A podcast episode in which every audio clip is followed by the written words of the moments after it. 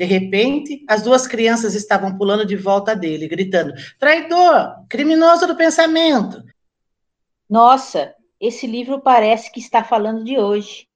Quando lembro do que vi essa tarde, o general Newton Cruz esbravejando contra os carros com um chicote na mão, querendo que ninguém passasse para fazer qualquer manifestação a favor das diretas, que loucura!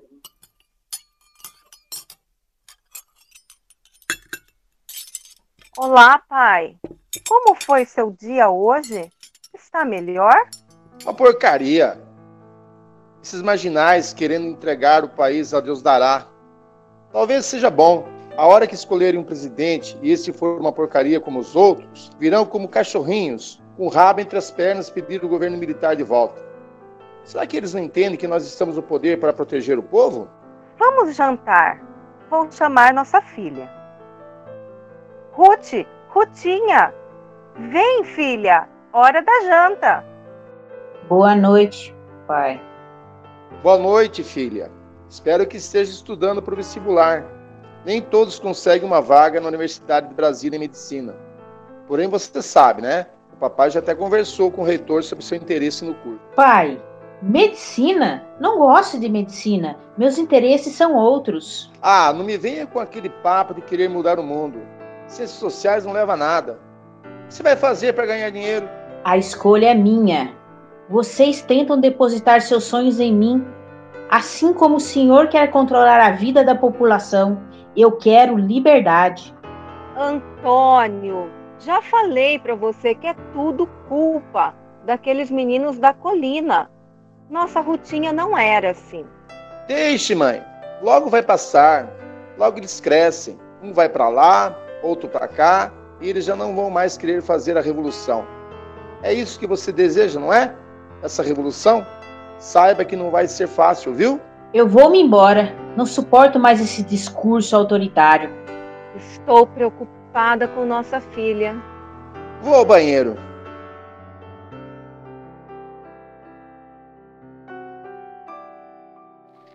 Pudim, eu quero que seu carro seguindo minha filha em cada local que ela for. Quando vocês virem aqueles dois terroristas, podem atacar. Só não quero saber de minha filha machucada, entendeu?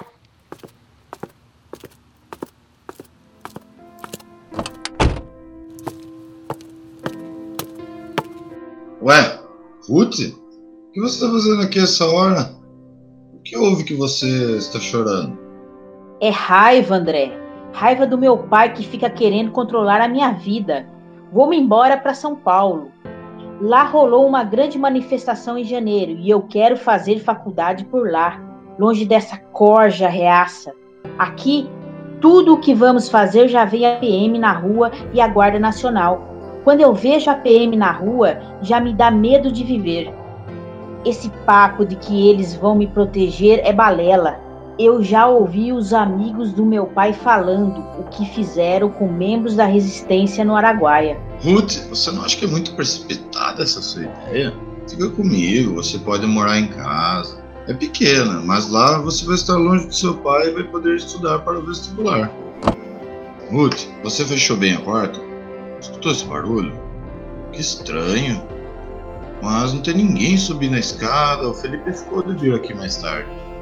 Vamos ouvir esse tape da gravação do aborto elétrico na UNB.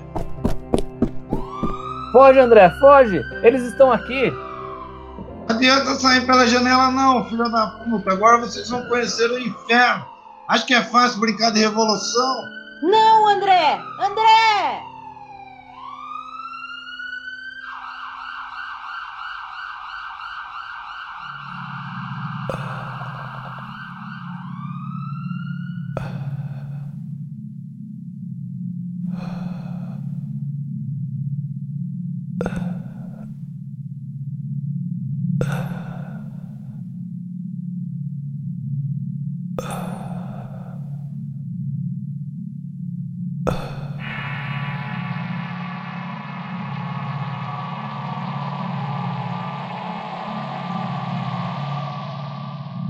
General. Acho que os meninos não vão mais querer fazer a revolução. Cuidamos bem deles, mas não sei por que os radicaizinhos estão calados.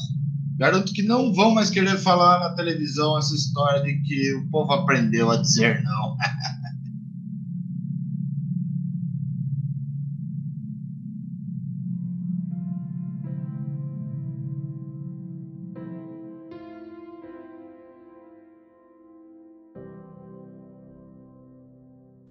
Pai, só pode ter sido você. Eu vi dois dos seus homens levarem meus amigos. Você é um desgraçado.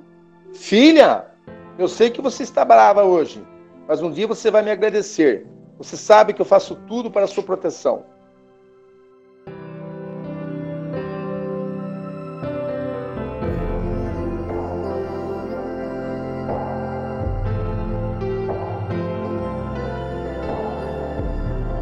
Queridos André e Felipe, hoje, 15 de novembro de 1989, cinco anos após aquela noite em que vocês foram capturados, fui votar pela primeira vez. É uma emoção estranha. Ter o direito de escolher um presidente e saber que ele não é militar é um momento indescritível. Saber que agora há uma constituição diferente das legislações militares que tanto destruíram vidas e caçaram ideias. Eu só queria que vocês estivessem aqui comemorando comigo. Nossa luta não foi em vão. Espero que nenhum militar volte ao poder em nosso país e que o autoritarismo, a censura, a tortura e tantos outros mecanismos de controle do Estado desapareçam por todo o sempre. Escrevo com saudades e esperança de revê-los um dia. Esse conto é um oferecimento Selvagens Histórias, com a série de podcasts Literalmente Músicas. Fique atento e não perca nossas próximas gravações. Será que é a sua música predileta?